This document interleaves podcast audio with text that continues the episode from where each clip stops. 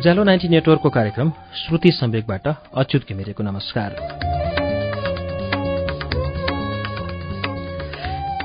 उज्यालो ninety network काठमाडौँसँगै देशभरिका विभिन्न FM स्टेशनहरूबाट एकैसाथ हरेक मंगलबार र शुक्रबार राति सभा नौ बजे कार्यक्रम श्रुति सम्वेक प्रसारण हुन्छ।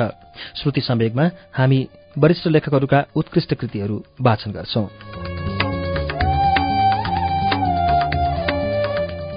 श्रुति सम्वेकको गएको श्रृङ्खलादेखि हामी राजेश्वर देवकोटाको उपन्यास द्वन्द्वको अवसान शुक्रबारको श्रृङ्खलामा सुन्दै आएका छौं।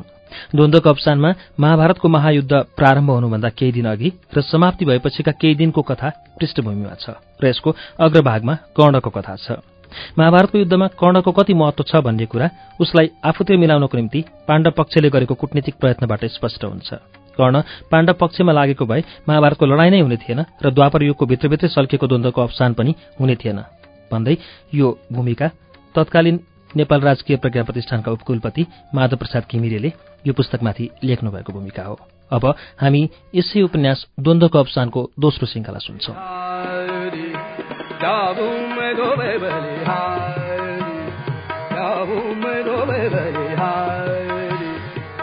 पाण्डवहरूले युद्धको घोषणा गरे। दुर्योधनले हाँक स्वीकार गर्यो। युद्धको निमित्त दुर्योधनको बन्दोबस्त धेरै ठूलो थियो। मित्र कमाउनमा दुर्योधन धेरै सिपालु भएछ। कौरव र पाण्डवको बीचमा युद्धको घोषणा भएको खबर पाएपछि देश देशावरका राजा रजौटाहरूले एकातिर लाग्नुपर्ने अवस्था थियो।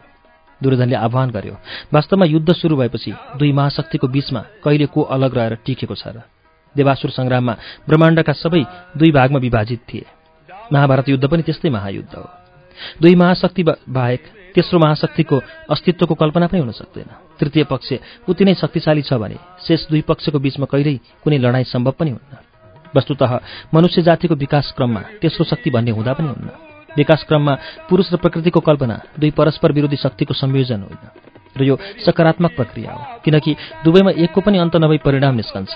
तर अहम र अस्तित्वको स्थापनाको लागि जुन सङ्घर्ष हुन्छ त्यस विकास क्रममा सत वा असत कुनै एउटाको अन्त हुनुपर्छ जो तटस्थता या मध्यस्थताको कुरा गर्छन् त्यो शक्तिहीनहरूको पलायनको उपाय हो।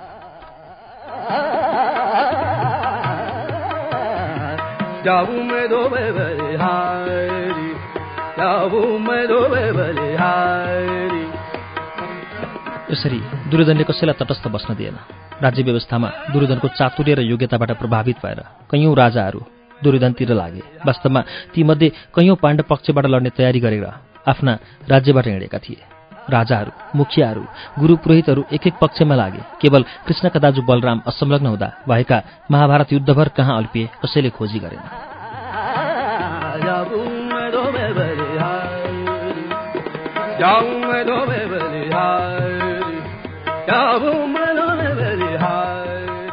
कौरव र पाण्डव दुवै पक्षको परस्परको सहमतिबाट युद्धको मैदान कुरुक्षेत्र हुने तय भयो। युद्ध प्रारम्भ हुने दिन निर्धारित भयो। लडाईँ हुने समयको अवधि सूर्योदयदेखि सूर्यास्तसम्म कायम गरियो। युद्धका नियमहरू जो परम्परादेखि निर्धारित थिए ती लेखिए जो थप्नुपर्ने थियो त्यो थपियो। दुवै पक्षका युद्ध र नीतिज्ञहरूले सभा गरेर नियमको कागज खडा गरे। केही नियम यस्ता थिए कसैको पनि पछाडिपट्टि अस्त्र वा शस्त्र प्रहार गर्न पाइने छैन। लुकेर मार गर्न पाइने छैन। जाङभन्दा तल पनि हिर्काउन पाइने छैन। दुईजना लडिरहेको बेला तेस्रोले चोरी हान्न पाउने छैन। जसले जसलाई हाँक दियो त्यसले त्यसैसित लड्नुपर्नेछ। कोही ढलिसकेपछि त्यसमाथि प्रहार गर्न पाइने छैन। कसैको सारथीलाई हान्न पाइने छैन कुनै युद्धको रथ बिग्रियो भने उसलाई रथ बनाउने वा अर्को रथ चढ्ने मौका दिनुपर्छ। कुनै जालझेल या कृति गर्न पाइने छैन युद्धमा संलग्न कुनै पक्षमा अन्नपानी सकियो भने अर्को पक्षले आपूर्ति गर्नुपर्नेछ। यो अन्तिम प्रस्ताव सभामा पेश हुँदा दुर्योधनले आपत्ति गर्यो। पाण्डवहरूको अपेक्षा दुर्योधनसित अन्नपानीको भण्डार ठूलो थियो। उसका सैन्य पनि धेरै थिए।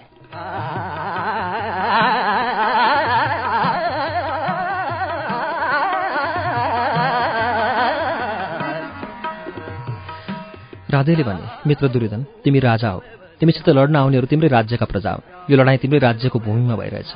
अर्को राज्यका प्राणी भोका परे भने राजाले अन्नदान दिनुपर्छ भने लडाईँ अन्त नहुन्जेलसम्म यस राज्यका तिमी राजा हो र यी पाण्डवहरू प्रजा हुन्। राजाले कुनै पनि अवस्थामा प्रजालाई भोको राख्न हुँदैन। दुर्योधनले यो प्रस्ताव स्वीकृत गर्नु आफ्नो महत्व सम्झियो। एक पक्षले अर्को पक्षका प्रत्येक युद्धलाई आफू बराबरीको सम्मान गर्नुपर्छ। यो प्रस्ताव सभामा आउँदा पनि दुर्योधनले आपत्ति गर्यो। म त राजा हुँ। कसरी अर्को पक्षका युद्धलाई म बराबरीको सम्मान दिन सक्छु? ती त मेरा प्रजा हुन्। राधे तिमीले भन्यौ राजाले कसैलाई भोको राख्न हुँदैन मैले त्यो स्वीकार गरेँ। तर यो अर्को प्रस्ताव यस्तो छ जो एक सम्राटले स्वीकार गर्न लायक छैन। बराबरीको सम्मान दिने यस्तो लाछी भएको भए उहिले नै आधा राज्य दिइसक्ने थिएँ म।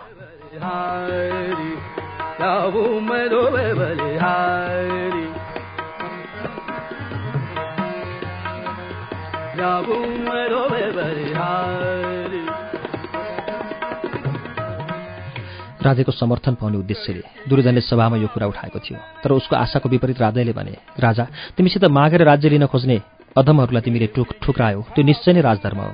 तर लडाईँ गरेर राज्य लिन्छु भन्नेहरूको त सम्मान गर्नै पर्छ। यो सामान्य धर्म हो। शत्रु एउटा सिद्धान्त प्रस्तुत गरेर आफ्नो सिद्धान्तको निमित्त आफ्नो त्याग गर्न तयार हुन्छ भने त्यसको गरिमा स्वीकार गर्नुपर्छ। शत्रुको त सम्मान गर्न जान्नुपर्छ। मित्रको सम्मान को गर्दैन र? आफ्नो अनुचारलाई को माया गर्दैन र?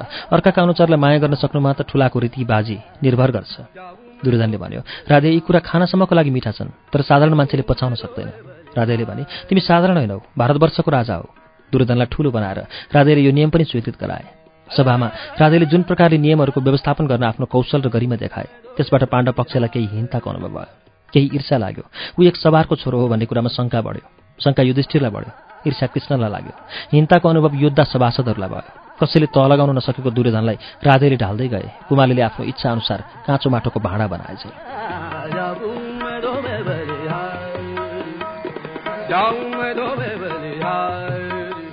अरूको कान छलेर युधिष्ठिरले कृष्णलाई भने राधे साह्रै नीति कुशल रहेछ। यसले त लडाइँ नै नगरी हामीलाई जितिसक्यो। कृष्ण युधिष्ठिरसित रिसाए तर रिस लुकाए त्यसपछि उनले भने राधे नीतिकुशल होस्। युद्धका दाउपेच केही जान्दैन। आफ्नै सिद्धान्तमा अडिरहन्छ। कृष्ण पनि उनले देखाएको महत्त्वबाट ईर्षालु भएका थिए तर उनले त्यो ईर्षा लुकाउनु परेको थियो युधिष्ठिरमा हलचल नआओस् भनेर। राधेले बिहानको घाम चाहिँ कोमल र विनम्र भएर सभामा प्रवेश गरे। दिनको घामले चाहिँ अरूलाई निस्तेज पारे बेलुकाको घामले चाहिँ सबैको मुख रातो बनाएर उनी सभाबाट निस्के।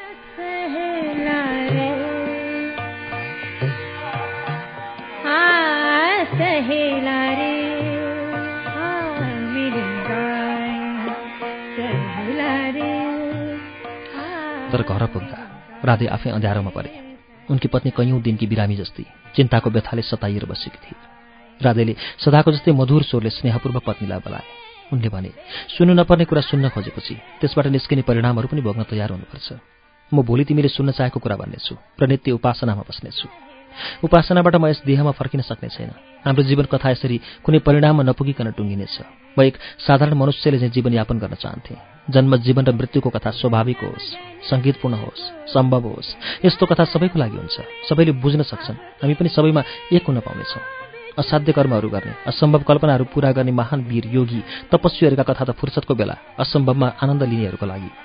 पुराणका कथा सुनेर त न कोही स्वर्ग पुग्छ न त्यो धरतीमै हुन्छ। तिमी सुन्नु नपर्ने कुरा सुन्न चाहन्छौ। हाम्रो जीवनलाई एक पुराण बनाइदिन्छौ। स्वास्नीलाई गोप्य वार्ता खोलेर राधेले आत्मत्याग गर्यो। भन्ने कथा मनुष्य जीवनको हुने छैन पौराणिक हुनेछ। द्वापर युगका सम्भव र असम्भव मिश्रित जीवनलाई एक सम्भव युगमा बदल्न चाहन्थे। म सम्भव संसार बसाउन चाहन्थेँ तर मेरै जीवन एक अतिरञ्जित कथा हुन जाने भयो।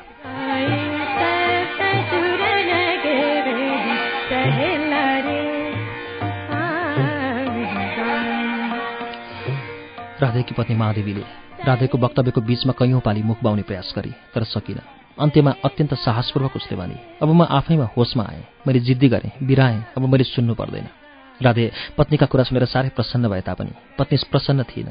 बादल पन्छिएपछि पनि पूर्णिमाको जुन देखिँदैन भने जुनमा नै किरण हराएको छ कि भन्नुपर्ने हुन्छ। राधेले भने तिमी सदाको चाहिँ प्रसन्न देखेकी छैनौ। कुन यस्तो नदेखिने पर्दा लागेको छ जसले गर्दा मैले तिमीलाई यथावत देख्न पाएको छैन राधेकी पत्नीले केही भन्न खोजी भन्न सकिन। उसको मुखबाट आवाज नै निस्किएन उसलाई मानसिक वेदना बढ्यो। अर्को दिन बिहानसम्ममा महादेवी आफूलाई भइरहेको पश्चातापको वेदना सहेर पतिको अगाडि मुख बाउने साहस गर्न सकी। उसले भने स्वामी एउटा गोप्य कुरा छ।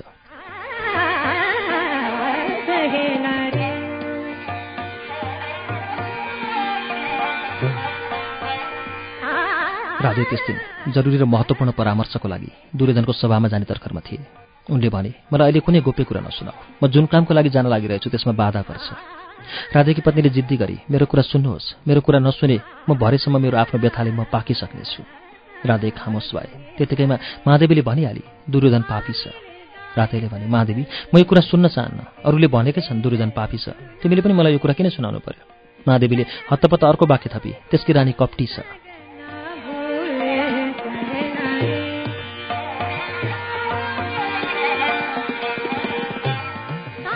राधेले प्रेम र नम्रता साथ भने तिमीलाई मेरो बिन्ती लागोस्। हाम्रा आफ्ना मित्रको बारेमा अरूले जे भन्छन् त्यही तिमी पनि नभन। मनुष्यलाई एउटा मित्र चाहिन्छ पापी भए पनि हुन्छ। किनकि मान्छे एक्लै बस्न सक्दैन। मित्र भनेका पति पत्नी होइनन् जो रूप कुल गोत्र जुराएर सङ्गी भएका हुन्। मित्रता त कुनै घटना वा दुर्घटनाको छेउछाउमा कायम हुन्छ। कुनै घटना मनुष्यले रोजेर घट्ने पनि त होइन। राधेकी पत्नीले भने मलाई पिर परेको कथा त सुन्नुहोस्। शर्म र भयले गर्दा मैले मूल कुरा त उक्काउन सकेकै छैन। भन्ने जमर्को गर्नको लागि मैले कति साहस बटाउनु परिरहेछ। त्यही पनि तपाईँ सुनिदिनुहुन्न। कति निष्ठुर। महादेवी म सुन्न चाहन्न। सरोकार नपरेको कुरा सुन्नुहुन्न। मलाई सुनाउने प्रयास नगर। सन्ततिको लागि परिवार कल्याणको लागि गृहस्थीको लागि पति पत्नी एक छन्। एउटै जिम्मेदारी छ। त्यसबाहेक त आफ्नो आफ्नो स्वतन्त्र अस्तित्व र व्यक्तित्व पनि हुन्छ। म तिम्रो प्रियतम र विश्वासी पति हुनको लागि तिम्रा सबै गोप्य कुरा तिमीले मसित खोलिरहनु पर्ने ठान्दिन।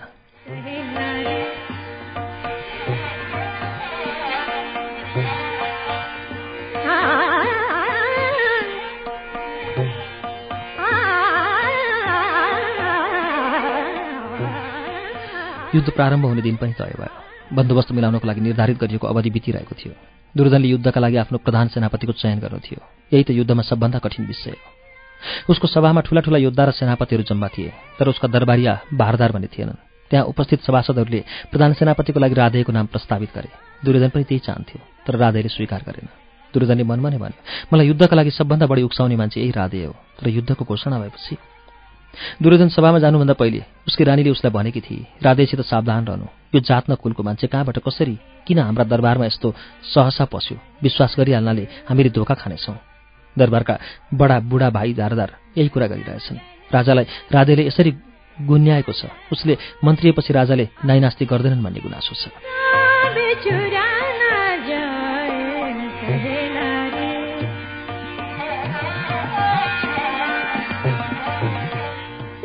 अरूहरूले यतिन्जेलसम्म राधेको बर्खिलाफमा जति कुरा लगाएका थिए ती सबै दुर्योधनको एउटा कुनामा कोचिराखेका थिए। जाडो यामका चिप्ले किरा चाहिँ ती चुक्लीहरू दुर्योधनको मनस्थिति बिग्रिन लागेको अनुकूल मौसम पारेर उसका मानसपटलमा अङ्कित हुन थाले। उसले मनमा नै भन्यो ऊ मेरो असल मित्र हो भने उसले कृष्णसित गरेका कुरा मलाई किन मानेन? सभामा राधेले प्रधान सेनापतित्व ग्रहण गर्न अस्वीकार गरेको खबर सकुनीले पनि सुन्यो। उसको पनि पेट कोक्याइरहेको थियो ओकल्ने मौका पायो। उसले आफ्नै भित्तासित भन्यो दुर्योधनको निम्ति जाली पासा खेलेर राज्य आर्जन गरिदिने म सल्लाहकार राधे। अब त दुर्योधनका आँखा खुले होलान् राधेले धोका दियो।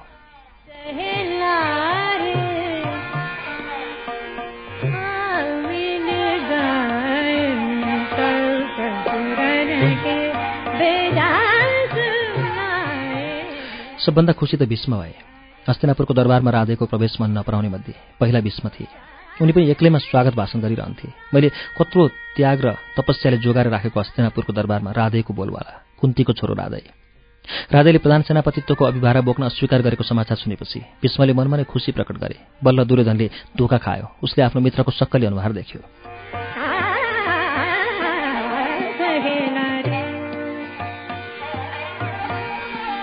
फेरि भीष्मले आफै तर्क गरे। अझै पनि यहाँ कुन्तीको कुनै खेल होला। यसले मेरो आर्जनमा आफ्नो खलो बसाल्न लागेकी छ। दरबारमा मेरो आज कुनै पुछनी छैन। भीष्म हर्ष र द्वेषको तराजुमा कहिले एकातिर कहिले अर्कातिर अर्किन्थे उसको मनस्थितिको तराजु चिन्तन हुन सकेन।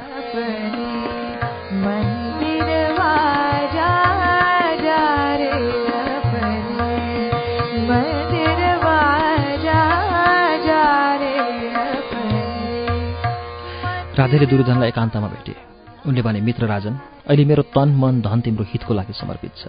मैले भनेको कुराको अर्थ बुझिदेऊ। म प्रधान सेनापति भन्दा युद्ध नै प्रारम्भ हुन सक्ने छैन। मेरो अभिप्राय छ युद्ध प्रारम्भ होस्। मलाई पाण्डवहरूसित लड्ने साह्रै रहर छ। मित्रको ऋण तिर्नु छ आफ्नो रहर पुरा गर्नु छ। मैले आफ्नो शस्त्रविद्याको प्रदर्शन गर्न पाएको छैन। म प्रधान सेनापति हुँदा तिम्रो हस्तिनापुर दरबारले ईर्ष्या गर्नेछ। दरबारभित्र आन्तरिक कलह बढ्नेछ। तिमी त्यसैमा फस्नेछौ। युद्धको मुख्य कार्यबाट तिमी विचलित हुनेछौ।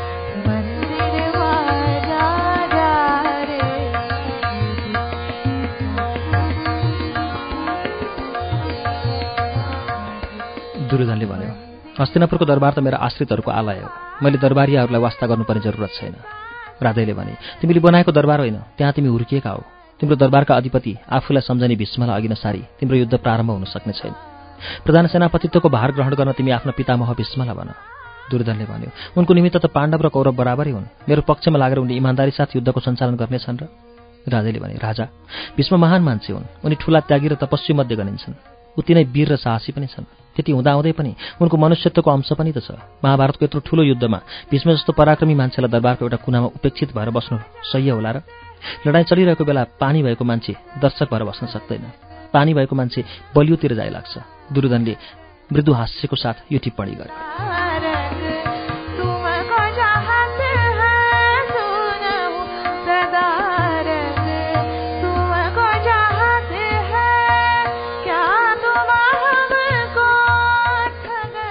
राधेप्रति यो एक प्रकारको सम्मान र ती दुईको बीच दोस्ती कायम भएको दिनको संस्मरण पनि थियो। राधेको मुखाकृति उसको निष्पाप हृदय र साँच्चैको मित्रको सल्लाह पाएर राधेप्रति दुर्योधन साह्रै प्रसन्न थियो। राधेप्रति कुनै क्षण उसले जुन पाप चिताएको थियो मनमा नै पश्चातापको प्रायश्चित पनि गर्दै थियो। उसका मानसपटलमा ती सबै चुक्लीहरू बिलाउँदै बिलाउँदै सिद्धिए जसरी प्रतिकूल मौसम आएपछि चिप्लेकेर चुपचाप दृश्यबाट अल्पिन्छन्। दुर्योधनले मनमा नै भन्यो चुक्ली लगाउनु एक कला हो आकर्षक खेल हो जसबाट चुक्ली सुन्नेर आनन्द आउँछ। चुक्ली लगाउने मान्छे पनि त कति प्यारो हुन्छ। मेरा दरबारियाहरू आफ्नो चुक्ली र चाप्लुसीका कला र खेलमा कति योग्य छन्। मानौ यसै योग्यताले आगामी युद्ध पनि यिनले जित्नेछन्। दुर्योधन आफै भित्रभित्रै उत्तेजित भयो। मानौ उसले सबै चाप्लुसहरूलाई आफ्नो आँगनबाट बढारेर जुठेनमा फ्याँकिदियो। यी दरबारीहरू सधैँ हरियै देख्छन् जसको आँखा हुँदैन। त्यसैले सधैँ हरियो देख्छ। उसले मनमा नै भन्यो राधे मैले मलाई माफ गरेस्। मेरो विषयमा मैले चुक्ली सुनेको छु म प्रायश्चित गर्छु। प्रधान सेनापतिको प्रस्ताव अस्वीकार गरेको बेला राधेले दुर्योधनको अनुहार देखेका थिए। ऊ दुःखी र किञ्चित क्रुद्ध थियो। अहिले उसको वक्तव्य सुनेपछि ऊ हर्षित र प्रफुल्ल देखियो। राधेले भने दुर्योधन तिमीमा राजाका गुण छन्। राजाहरू बालक जस्तै निष्पाप र पूर्वाग्रह रहित हुन्छन्। सानै कुराले दुःखी हुन्छन् दुःख चाँडै बिर्सिन्छन् फेरि मिठो कुराले हर्षित भइहाल्छन्। आफ्नो सम्मान गरेको बदलामा यी शब्द भनेर राधेले पनि दुर्योधनको लगाएको ऋण तिरे अनि दुवै मुख्य विषयतिर फर्किए। दुर्योधनले भन्यो अनुकूल समयमा म पितामह भीष्मलाई प्रधान सेनापतिको भार ग्रहण गर्न अनुरोध गर्छु।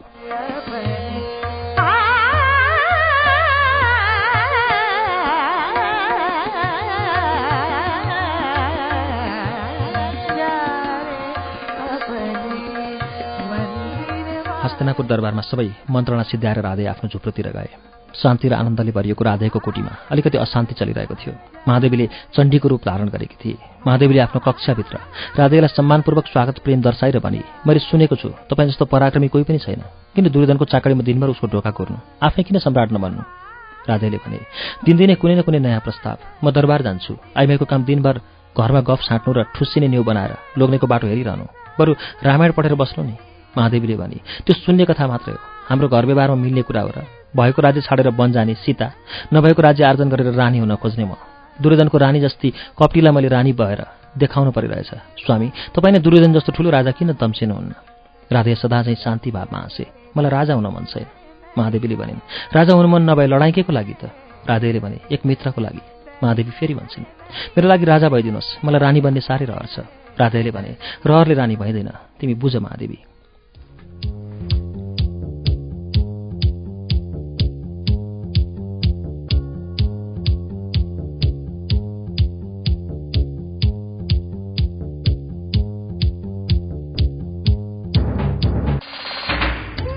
कार्यक्रम श्रुति सम्वेकमा हामीले अहिले सुनिरहेको राजेश्वर देवकोटाको उपन्यास द्वन्द्वको अवसानको वाचन हो। यसको बाँकी अंश केही बेरमा वाचन हुनेछ। उज्यालो सुन्दै गर्नुहोला।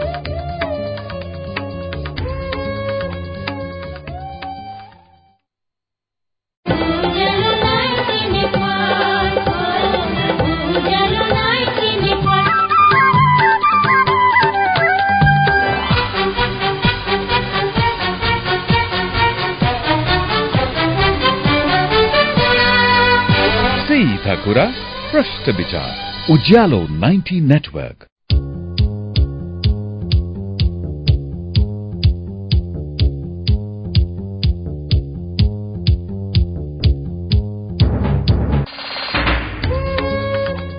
कार्यक्रम श्रुति सम्वेक। तपाईँ अहिले उज्यालो नाइन्टी नेटवर्क काठमाडौँसँगै इलाम एफएम रेडियो ताप्लेजुङ झापाको एफएम मेची ट्युन्स र बिर्ता एफएम धरानको विजयपुर एफएम भोजपुरको रेडियो चोमलुङमा एफएम सिन्धुलीको रेडियो सहारा खोटाङको हलेसी एफएम बर्दिवासको रेडियो दर्पण सर्लाहीको रेडियो एकता रौतहटको नुनथर एफएम रामेछोपको रेडियो तीनलाल खोटाङको हलेसी एफएम दोलखा जिरीको रेडियो हिमाली धादिङको रेडियो बिहानी र धादिङ एफएम नुवाकोट एफएम काभ्रे धुलीखेलको रेडियो सेफर्ड मकवानपुरको हेटौँडा एफएम र प्रतिध्वनि एफएम चितवनको रेडियो अर्पण रेडियो त्रिवेणी र रेडियो चितवनमा पनि सुनिरहनु भएको छ। त्यसै गरी फलेवासको रेडियो पर्वत रुकुमको रेडियो सिस्ने पाल्पाको श्रीनगर एफएम पोखराको रेडियो तरंग दमौलीको रेडियो भानुभक्त बागलुङको रेडियो सार्थी एफएममा पनि श्रुति समेक सुन्दै हुनुहुन्छ। रेडियो प्युठान दाङको रेडियो मध्यपश्चिम बुटवलको तिनाउ एफएम र बुटवल एफएम गुल्मीको रेडियो रेसुङ्गा कपिलवस्तुको रेडियो बुद्ध आवाज रेडियो कोवलपुर सल्यानको रेडियो राप्ती जाजरकोटको रेडियो हाम्रो पाइला कैलाली टिकापुर र गुलरियाको फुलबारी एफएम दाङको रेडियो प्रकृति एफएम सुर्खेतको रेडियो भेरी जुम्लाको रेडियो कर्णाली र कालीकोटको रेडियो नयाँ कर्णालीबाट पनि अहिले एकैसाथ श्रुति सम्वेक प्रसारण भइरहेको छ। श्रुति सम्वेकमा हामी आज राजेश्वर देवकोटाको उपन्यास द्वन्द्वको अवसानको वाचन सुनिरहेका छौं। अब यसको बाँकी अंश वाचन सुनौ।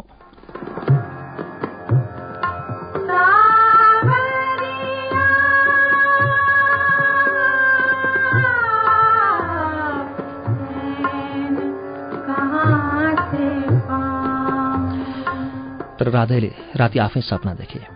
मध्याहमा सधैँ उनी जुन सूर्यको उपासना गर्थे त्यही सूर्य उनको अगाडि उपस्थित भयो। उनले सूर्यलाई साष्टाङ्ग दण्डवत प्रणाम गरे र हात जोडी अगाडि खडा भए। सूर्यले भने हे भक्त हे पुत्र तिमी दानी छौ भन्ने कुरा सुनेको र देखेको पनि छु। तिमी जसले जे मागे पनि दिन्छौ भोलि त्यस्तो नगरे। तिमीसित सबभन्दा अमूल्य वस्तु जे छन् त्यही मागिनेछन्। तिमी भोलि मेरो उपासनाबाट बिउजिँदा एउटा भेष बदलेको मगन्ते तिम्रो अगाडि खडा हुनेछ।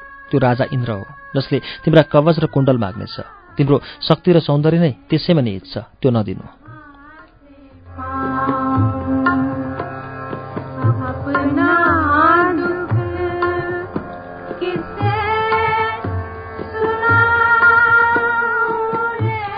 राधेले भने भगवान् कसैले मसित केही माग्यो भने म कसरी नकारात्मक उत्तर दिन सक्छु? यो त मेरो सिद्धान्तकै विपरीत हुन्छ। सूर्यले फेरि भने आफ्नो शक्ति र सौन्दर्य नै गुम्ने गरी दान दिनु कुनै बुद्धिमानी हो र आफू शक्तिमान भएर बसे अरूको उद्धार र प्रतिपालन गर्न सकिन्छ। राधेले भने इन्द्र जस्तो राजा म केही माग्न आउँछन् भने मैले जसरी पनि दिनै पर्छ यही मेरो धर्म हो। सूर्यले भने सिद्धान्त र धर्मको लागि तिमीले बाँच्नुपर्छ सिद्धान्त र धर्मको लागि मैले मर्नुपर्छ। राधेले उत्तर दिए तिमी नै नरहे तिम्रो सिद्धान्त रक्षा कसले गर्छ? सूर्यले सोधे राधेले भने म भन्दा पछिका युग र युगका मनुष्यले त्यस सिद्धान्तको रक्षा गर्नेछन्। मेरो आत्मत्यागको मृत्युकामा सिद्धान्तले जरा हाल्ने अवसर पाउनेछ। त्यसलाई मलजल गरेर हुर्काउनेहरू समय समयमा भइरहनेछन्।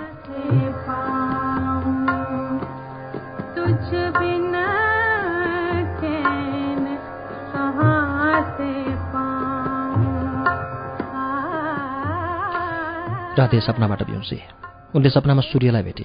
उनको जीवनमा यो अत्यन्त असाधारण दिन थियो। उनी खुसीले विभोर भए। उनी जुन सूर्यको परम भक्त थिए उसैसित उनले साक्षात् कुरा गर्न पाए।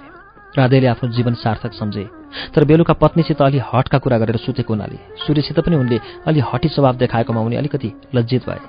सपनाबाट बिउजिएपछि उनी फेरि सुतेनन्। त्यस दिन कस्तो घटना घट्छ त्यसको सोचमा र सूर्योदयको प्रतीक्षामा बसिरहे।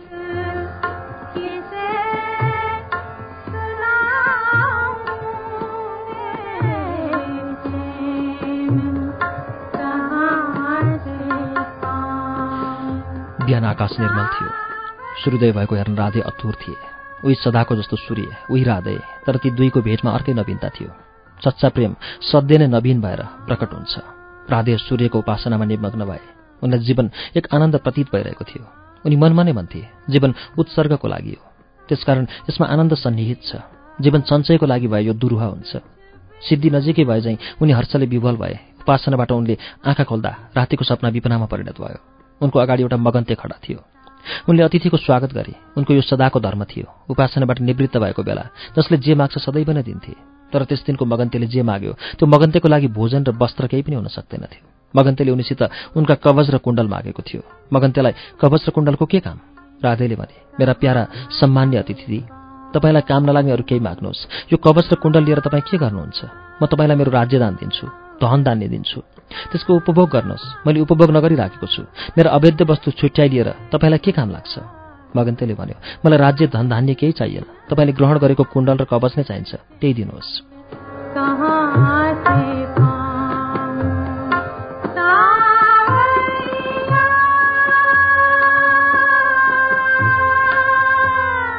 राधेले फेरि कुनै अर्जी र तर्क गरेनन्। आफ्ना कुण्डल र कवच मगन्तेलाई दिन सहर्ष तयार भए।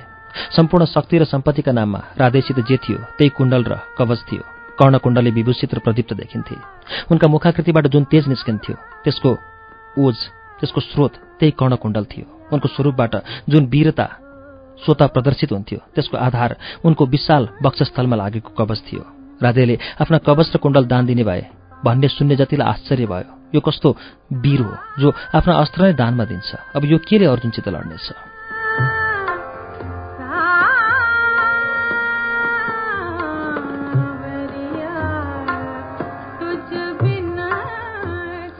मगन्तेलाई पनि विश्वास थिएन तर खान दिन दान दिन राधे तयार भएका छन्। मगन्तेले भन्यो साँच्चै नै दिन तयार हुनुभएको हो त? राधेले अतिथिप्रति सम्मान प्रकट गर्दै दृढता साथ भने लिन तयार हुनुहोस् अतिथि। तपाईँले मगन्तेको स्वरूप धारण गर्नुभएको छ। मगन्तेले यस्ता वस्तु माग्दैन। यी वस्तु त कुनै ठुलो राजालाई चाहिएको हुन्छ। के तपाईँ इन्द्र हुनुहुन्न त? राजा इन्द्र लज्जित भएर भने म इन्द्र हुँ। राधेले भने मैले इन्द्र जस्तालाई दान दिन पाउनु नै आफ्नो जीवन सार्थक भएको मान्नुपर्छ। इन्द्रले भने तिमी त अर्जुनसित लड्छु भन्छौ अनि आफ्ना शस्त्र नै दान दिन्छौ भने अब तिमी कसरी लड्छौ? राधेले उत्तर दिए राजा इन्द्र हामी मनुष्यले बास गरेको धरतीमा तपाईँ आउनुभयो। तपाईँमा पनि अब मनुष्यत्वले छोयो। तपाईँले मसित दान लिनुभयो अनि आशीर्वाद नदिई जानुहुने छैन तपाईँले आशीर्वाद दिनुहुनेछ। त्यही मेरो अस्त्र हुनेछ।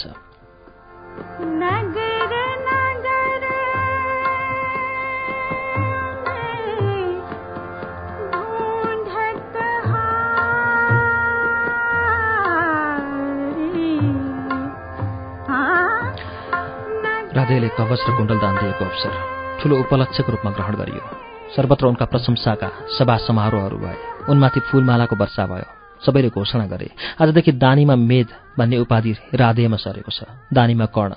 तबदेखि राधेय दानवीर कर्णको नामले प्रख्यात भए। रणवीर राधेयको अर्को नाम दानवीर कर्ण बन्यो। दानमा लिएका कवच र कुण्डल बोकेर इन्द्र एउटा विजित चाहिँ आफ्नो राज्यतिर सर्किए टाढा पुगुन्जेलसम्म इन्द्रले दानवीर कर्णको नाममा चारैतिर जयध्वनि गुन्जिएको मात्र सुनिरहे।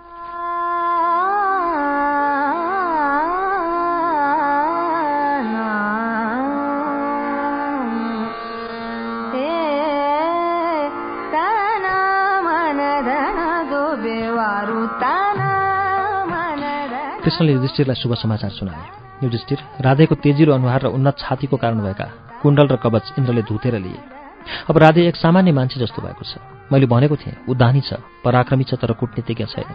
उसका सबभन्दा ठूला शस्त्र ठानेका कवच र कुण्डल इन्द्रले उतारिदिए। युधिष्ठिरले भने कृष्ण कुण्डल र कवच दान पाएको बदलामा इन्द्रले पनि उनको आफ्नो शक्ति अस्त्र राधेलाई दिएर गए भन्ने सुनेको छु। राधेले के गुमायो जसले इन्द्रास्त्र पायो? कृष्ण भन्दछन् इन्द्रले आफ्नो अस्त्र नदिनुपर्ने उनी पनि फुस्लिएछन् युधिष्ठिर भन्छन्। कृष्ण कसैले केही लिएपछि केही दिनैपर्छ धरतीको रचना नै यस आधारमा भएको छ। यहाँ हरेक विषयमा एक सन्तुलन र नियम छ। त्यसै आधारमा यो धरती सधैँ स्वतः चलिरहन्छ। नियम र सन्तुलन नै धरतीका नियन्ता हुन्। जब राधेले आफ्ना कवच र कुण्डल झिकेर दियो महादानी कर्ण धन्य धन्य जय जय भनेको ध्वनि गुन्जिँदा इन्द्र जस्ता ठूला राजाले आफ्नो प्रतिष्ठाको निमित्त पनि त्यसको बदलामा केही नदिई जान सकेनन्। जुन वस्तु धुतेर लिन्छु भन्ने उद्देश्य लिएर गएका थिए धरतीको नियम र सन्तुलनको परिधि उनले पनि नाग्न सकेनन्। लक्ष्य अनुसार केही वस्तु प्राप्त गरे पनि आफूले पनि केही दिन करै लाग्यो। उनलाई कसले कर लगायो? कुनै ठूलो दाताले आफूले दिएको दानको बदला माग्छ र मागे पनि मागेर नपाए पनि आफूले दिएको दान त फिर्ता माग्दैन थियो। किन इन्द्रले आफ्नो शक्ति अस्त्र दिए? नियमको वशीभूत भएर केही लिन गएका इन्द्रले केही दिएर आउनुपर्छ।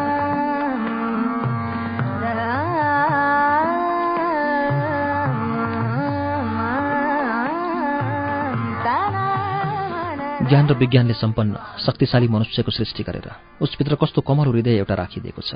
हृदय आफ्नो कोमलताले फलाम पत्थर बरफ सबै पखालिदिन्छ। इन्द्र जस्ता लौह पुरुष पनि कमल हृदयको आह्वानमा समर्पित भए राधेको प्रशंसा सुनेर पग्लिए। युधिष्ठिरले पुनः भने कृष्ण अब लड्नुपर्ने ठाउँ केही छ र? इन्द्र त राधेसित हारेर नतमस्तक भए आफ्नो बाटो लागे। जसलाई कुनै मोह र स्वार्थ नै छैन त्यस्तासित को लड्न सक्छ? हामी त राज्य लोभले लड्न लागिरहेछौँ। निर्मोहीसित लोभी लड्न सक्छ?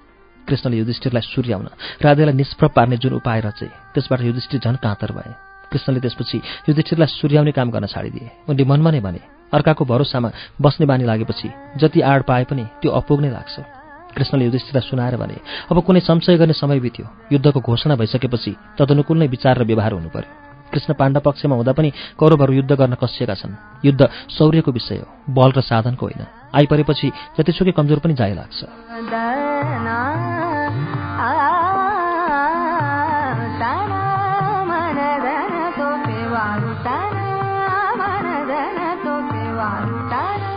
कृष्णको स्वभावमा अलिकति परिवर्तन देखेर युधिष्ठिरले राधेका गुण र पराक्रमको पुनः चर्चा गरेनन्। उनले सोधे कृष्ण तपाईँ त जगतद्रष्टा हुनुहुन्छ। यो राधेको यसको हुलिया मलाई पत्ता लगाइदिनुहोस् न। कृष्ण युधिष्ठिरको मन र मस्तिष्कबाट नै राधेलाई पन्छाइदिने जति प्रयास गरिरहे उति नै युधिष्ठिरमा राधेको छाप बढ्दै गयो। युधिष्ठिरलाई कृष्णको भन्दा राधेको शक्ति बढी प्रतीत हुन लाग्यो। आफ्नोभन्दा दुर्योधनको बल बढी अनुभव हुन लाग्यो। कृष्णले भने अहिले म जगतद्रष्टा देव कृष्ण छैन। तपाईँको इष्टमित्र द्वारका निवासी मनुष्य रूप हुँ। राधेको हुलिया मलाई नसोध्नुहोस्। म अहिले सबै कुरा देख्न सक्दिनँ। देखेको कुरा बताउन सक्दिनँ।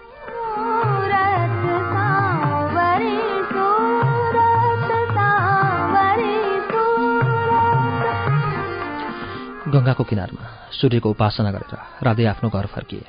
उनकी पत्नीले उनलाई विरूप र बलहीन एक प्राणी देखी। आमा राधा भ्रम र आश्चर्यले अबाक रही। आमाको चरणमा उनले साष्टाङ्ग दण्डवत गरे। राधाले आफ्ना छोरालाई काखमा लिने प्रयास गरे जसरी ऊ शिशु छँदा लिने गर्थे। राधे आफ्नो आमाभन्दा पाँच गुणा ठुलो थियो। के अँगालो मार्न सकियोस्? दस गुणा अगम्य थियो। के बुझ्न सकियोस्? उनमा अगणित शक्ति थपिएको थियो। उसले के आँक्न सकोस्? प्यारी भोलि भाली आमाले शिशुलाई स्याहारे झैँ उनलाई सुमसुमाई मात्र।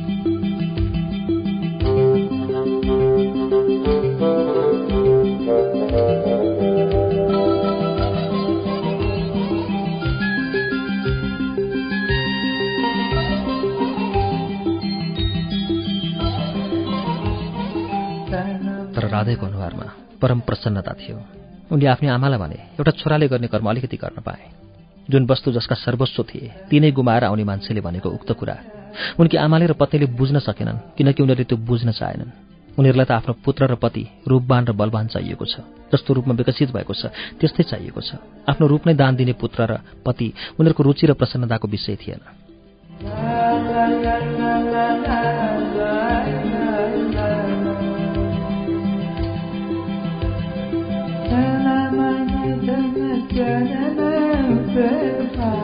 राधाले भने हरेक मान्छे आफ्नो रुचि अनुसारको कर्म गर्न स्वतन्त्र छ। यदि उसको भाग्य कसैसित जोडिएको छैन भने तर तिमी पारिवारिक हौ तिमीलाई प्राणवत प्यारो गर्ने बाबुआमा छन् तिम्रो जीवनसित अभिन्न पत्नी छन् अर्थात् तिमीमा तिम्रो बाहेक अरूको पनि अधिकार छ। यसैको अर्थ परिवार हो। सृष्टिक्रमको उत्तरदायित्व बोकेको गृहस्थले नियम र संयमको पालना गर्नुपर्छ। एकाङ्की तपस्वीहरूको के उत्तरदायित्व छ र?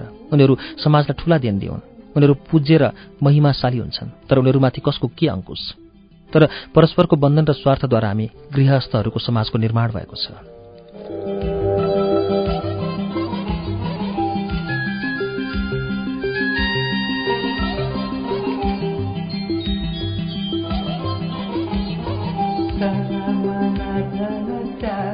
राधेले पहिलोपालि आफ्नी आमाबाट यस्तो प्रश्न सुने। उसलाई अप्रसन्न देखे। सबभन्दा आश्चर्य त आफ्नी आमा यसरी विचार पोख्न सक्ति रहेछन् भन्ने विषयमा भयो। मनमा नै उनी लज्जित भए। उनले आफ्नी आमालाई नराम्रोसित राम्रोसित चिनेका रहेनछन्। नारीहरूको स्वरूप बेलामा मात्रै प्रकट हुन्छ। साधारण अवस्थामा नारीहरूलाई कसले चिन्न सक्छ र? सुकोमल पात्रभित्र जति कोमल हृदय छ त्यसैले त पाषाण पगाल्छ सूर्यका मोहक बालकिरणले पगाल्ने ठाँटो बन्चरोले फोर्न सक्दैन। राधे आमातिर अभिमुख हुन सकेनन्। विनत भएर आमाको चरणमा पस्रिए उनले भने मैले आफ्ना कवच र कुण्डल इन्द्रलाई दिएँ आमा। इन्द्रले मगन्त्यको भेष धारण गरेर मागेको हुनाले इन्द्र जस्तालाई दान दिन पाउनु मैले आफ्नो सौभाग्य सम्झेँ। मैले जति दान दिएँ पनि मेरो पात्र रितिँदैन। आमाको माया र आशिषले त्यो भरिहाल्छ। मलाई तपाईँको माया र आशीर्वाद चाहिन्छ। संसारमा यसभन्दा ठुलो अरू केही पनि छैन। त्यसको धनी म कहिले दान दिएर कङ्गाल र निर्बल हुन सक्दिनँ।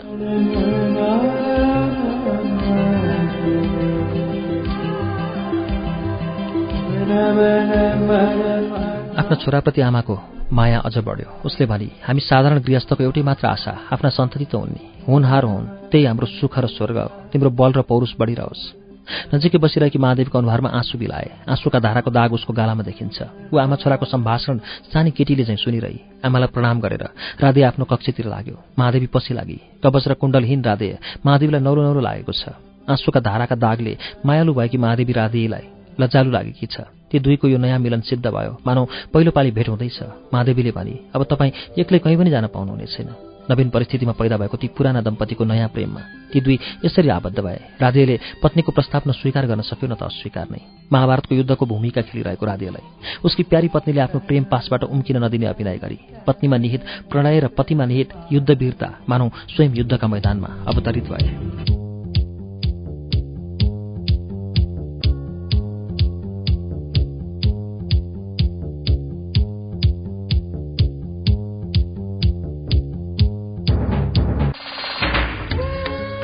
श्रुति सम्वेकमा अहिले हामीले सुनेको वाचन राजेश्वर देवकोटाको उपन्यास द्वन्द्वको अवस्थानको वाचन हो। यसै वाचनसँगै अब आजलाई कार्यक्रम श्रुति सम्वेकबाट विदा लिने बेला भएको छ। हुनु अघि हाम्रो ठेगाना कार्यक्रम Shruti Sambek Ujyaalo ninety network post box number छ चार छ नौ काठमाडौँ। यदि तपाईँ इमेलबाट आफ्नो प्रतिक्रिया दिन चाहनुहुन्छ भने हाम्रो इमेल ठेगाना S H R U T I Shruti at UNN dot com dot NP